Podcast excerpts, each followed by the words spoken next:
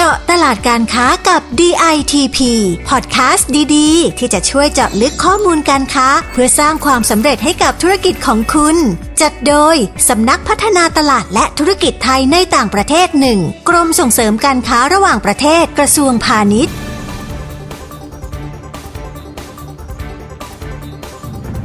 สวัสดีค่ะ ขอต้อนรับทุกท่านเข้าสู่เจาะตลาดการค้ากับ DITP Season 5 พอดแคสต์ดีๆ ที่จะพาไปเจาะลึกข้อมูลตลาดการค้า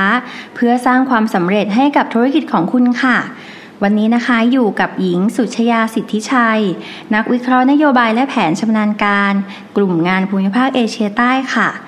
คุณผู้ฟังคะใน EP นี้นะคะ เราจะพาทุกท่านเนี่ยไปเจาะลึกเศรษฐกิจอินเดีย ในช่วงฤดูการแต่งงาน ว่าการค้าขายเนี่ยจะคึกคักขนาดไหนนะคะ ธุรกิจอะไรบ้างที่จะทำเม็ดเงินได้จากงานแต่งงานค่ะ สวัสดีค่ะ แป้งอาทิตยาอุยเสถียรนักวิชาการเผยแพร่ชำนาญการ กลุ่มงานภูมิภาคเอเชียใต้ค่ะแหมพอวันนี้ได้ยินว่าจะคุยเรื่องงานแต่งงาน รู้สึกหัวใจเป็นสีชมพูขึ้นมาเลยนะคะ หญิง ค่ะ นั่นสิคะก็แค่นึกถึงบรรยากาศงานแต่งงานเนี่ยก็สนุกแล้วนะคะ แป้งค่ะ ยิ่งงานแต่งงานของชาวอินเดียนะคะ จะจัดงานกันอย่างยิ่งใหญ่ แล้วก็สนุกสนานคึกคักมาก ๆเลยค่ะ งานนึงเนี่ยจัดกันไม่ต่ำกว่า 3-5 วันนะเยคะอะเลยนะคะค่ะ แขกที่มางานเนี่ยก็เป็นหลักร้อยคนเลยค่ะ แล้วก็วันนี้เนี่ยข้อมูลเรื่องนี้เนี่ยเราจะได้มาจากสำนักงานส่งเสริมการค้าในต่างประเทศณกรุงนิวเดลีนะคะ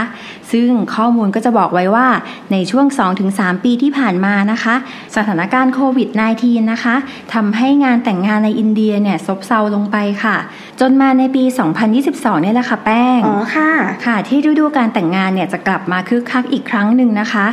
ที่หญิงพูดว่าฤดูการแต่งงานนะคะ ก็เพราะว่าชาวอินเดียเนี่ยนิยมที่จะจัดงานแต่งงานในช่วงปลายปีค่ะ ก็จะเป็นช่วงเดือนธันวาคมจนถึงเดือนมกราคมนะคะ แต่ว่าในปีนี้ค่ะ คาดว่าการแต่งงานเนี่ยก็จะมีการจัดงานที่มากขึ้น ซึ่งตอนนี้เนี่ยก็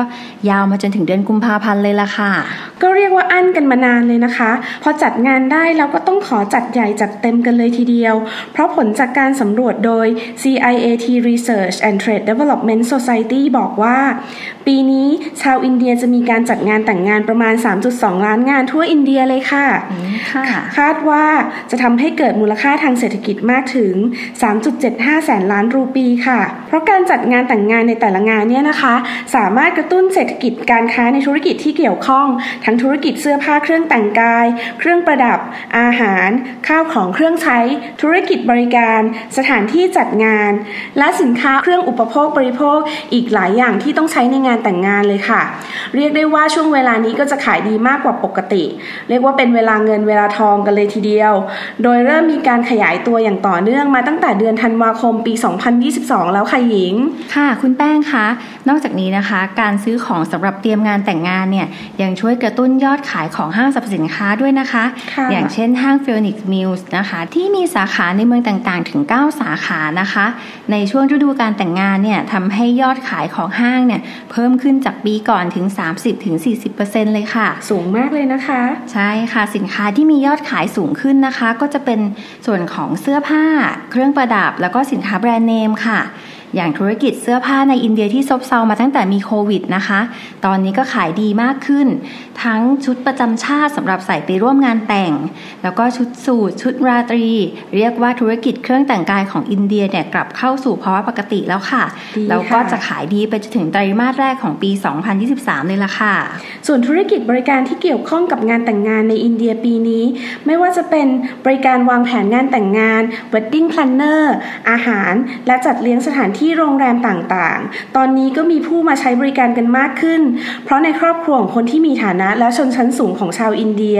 จะนิยมจัดงานในโรงแรมหรูค่ะ แถมงานหนึงยังจัดกันหลายวันด้วย ซึ่งนอกจากสถานที่ที่จะต้องดีแล้วนะคะ เรื่องของอาหารในงานก็ยังต้องอลังการไม่แพ้กันค่ะ มีทั้งอาหารประจำชาติ อาหารแปลกใหม่ อาหารนานาชาติ หรือแม้กระทั่งผักและผลไม้จากต่างประเทศ ก็เป็นเมนูยอดนิยมค่ะ เพราะเป็นตัวบ่งบอกถึงฐานะของเจ้าภาพเลยค่ะค่ะ แล้วยังมีอีกหนึ่งสิ่งที่จะขาดไม่ได้เลยนะคะ ในงานแต่งงานนะคะ นั่นก็คือเครื่องประดับค่ะ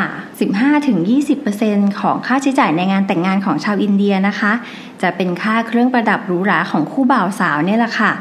ซึ่งเทรนด์ที่บ่าวสาวชาวอินเดียนิยมในตอนนี้เนี่ยก็จะเป็นเครื่องประดับสไตล์เรียบหรูดูแพงค่ะ เราจะเน้นที่คุณภาพแล้วก็ฝีมือในการออกแบบนะคะ ที่จะให้คุณค่าทางความรู้สึก แต่ละชิ้นเนี่ยไม่ต้องใหญ่โตมากนะคะ แต่ว่าจะต้องเป็นของแท้ที่เหมาะกับการลงทุนในระยะยาวค่ะค่ะ ซึ่งในตลาดของสินค้าเครื่องประดับในอินเดียเนี่ยถือเป็นโอกาสที่น่าสนใจสำหรับผู้ประกอบการไทยนะคะ เพราะว่าไทยเราเนี่ยมีศักยภาพในอุตสาหกรรมนี้ ถ้าออกแบบและผลิตสินค้าให้ถูกใจคู่บ่าวสาวชาวอินเดียได้ ก็น่าจะได้รับความนิยมในตลาดอินเดียได้อย่างไม่ยากค่ะ ค่ะ คุณผู้ฟังคะ แป้งมีข้อมูลที่น่าสนใจเพิ่มเติมในเรื่องนี้ จากสำนักการส่งเสริมการค้าในต่างประเทศน้ำเมืองเจนไนด้วยนะคะ เป็นเรื่องของความนิยมจัดงานแต่งงาน และการถ่ายภาพพรีเวดดิ้งในต่างประเทศของชาวอินเดียค่ะค่ะซึ่งไทยเราเป็นหนึ่งในหลาย ๆ ประเทศ ที่ได้รับความนิยมจากชาวอินเดียเลยนะคะ โดยสถานที่ในประเทศไทยที่ได้รับความนิยมและถูกใจชาวอินเดียมาก ๆ ก็คือภูเก็ตและพัทยาค่ะ สาเหตุที่ชาวอินเดียชื่นชอบประเทศไทย ก็เพราะว่าเรามีศักยภาพ และมีความพร้อมในด้านการบริการค่ะ มีความสะดวกทั้งขั้นตอนการขอวีซ่า โรงแรมที่พัก มีสายการบินที่บินตรงจากอินเดียมาไทยได้เลย และผู้จัดงานของไทยก็ยังสามารถเนรมิตงานแต่งงานที่หรูหราอลังการได้ตามที่ลูกค้าต้องการค่ะ ทั้งเรื่องของแสงสีเสียง การจัดดอกไม้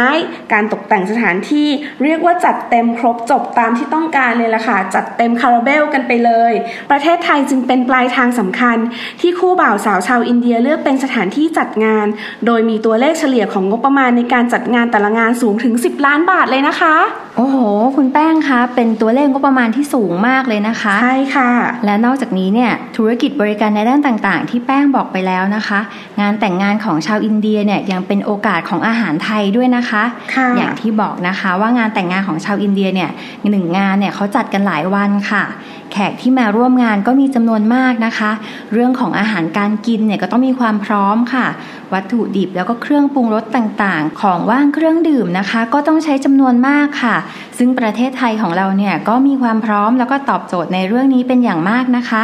ชาวอินเดียจึงนิยมเข้ามาจัดงานแต่งงานในบ้านเรากันค่ะ เพราะว่ามีความคุ้มค่า ได้ประสบการณ์ที่แปลกใหม่ ประทับใจบวกกับความเป็นมืออาชีพ และมีอัธยาศัยดีในการต้อนรับของคนไทยด้วยค่ะ ค่ะและโอกาสการค้าที่เกิดจากฤดูการแต่งงานของอินเดีย ก็จะกระจายไปในธุรกิจหลายอย่างเลยนะคะ ทั้งธุรกิจในประเทศอินเดียเอง และธุรกิจในประเทศไทยเราด้วยสำหรับการส่งออกสินค้าที่เกี่ยวข้องกับงานแต่งงานของชาวอินเดีย ก็อยากจะแนะนำผู้ประกอบการไทยค่ะว่า ให้ศึกษาเทรนด์สินค้าที่เป็นที่นิยม ดูช่วงเวลาที่เหมาะสมสำหรับการส่งออกให้ตรงกับช่วงฤดูการแต่งงานของชาวอินเดียค่ะ เพราะมีผลกับการใช้จ่ายของชาวอินเดีย พยายามวางแผนการขาย การส่งออกล่วงหน้า เพื่อให้สินค้าของเราสามารถไปวางในอินเดียได้ทันเวลาช่วงนั้นค่ะ ใช่ค่ะคุณแป้งคะแต่ว่าในอนาคตเนี่ยนะคะ ซึ่งจะเป็นยุคของคนอินเดียรุ่นใหม่นะคะ การจัดพิธีแต่งงานของชาวอินเดียเนี่ยก็จะจัดตามฤกษ์สะดวกมากกว่าฤกษ์มงคลแล้วก็ได้นะคะ ซึ่งในตอนนี้เนี่ยก็มีให้เห็นกันบ้างแล้วค่ะ ตรงนี้เนี่ยก็จะทำให้ธุรกิจงานแต่งงานเนี่ยสามารถขยายตัวเพิ่มขึ้นได้อีกค่ะไม่ได้กระจุกอยู่แค่ในช่วงของฤดูการแต่งงานเท่านั้นค่ะ ดังนั้นเนี่ยเราต้องติดตามสถานการณ์กันต่อไปนะคะว่า ในนอกฤดูการแต่งงานเนี่ยธุรกิจนี้เนี่ยจะเติบโตอย่างต่อเนื่องไปได้อีกหรือไม่นะคะ ผู้ประกอบการเนี่ยต้องมีการเตรียมความพร้อมที่จะเข้าสู่ตลาดได้ตลอดนะคะ เพื่อจะได้ไม่พลาดโอกาสในการทำการค้าในตลาดอินเดียค่ะ ค่ะสำหรับคุณผู้ฟังที่ต้องการข้อมูลการค้าอื่น ๆ ในตลาดอินเดียเพิ่มเติม สามารถเข้าไปดูได้ที่ www.ditp.go.th หรือโทรสอบถามไปที่สายด่วน 1169 ก็ได้ค่ะ และอีกหนึ่งช่องทางน้องใหม่แอปพลิเคชัน DITP One แอปที่รวมทุกข่าวสารและกิจกรรมต่าง ๆ ของกรมไว้เข้าถึงง่ายแค่เพียงปลายนิ้วค่ะ สุดท้ายค่ะ ฝากกดติดตาม กดไลค์กดแชร์ ให้พอดแคสต์ของเราด้วยนะคะสำหรับวันนี้หมดเวลาแล้ว แป้งและหญิงต้องขอลาไปก่อน สวัสดีค่ะ สวัสดีค่ะ เจาะตลาดการค้ากับ DITP ติดตามข้อมูล ข่าวสาร และกิจกรรมดีๆ เพิ่มเติมได้ที่ www.ditp.go.th หรือสายด่วน 1169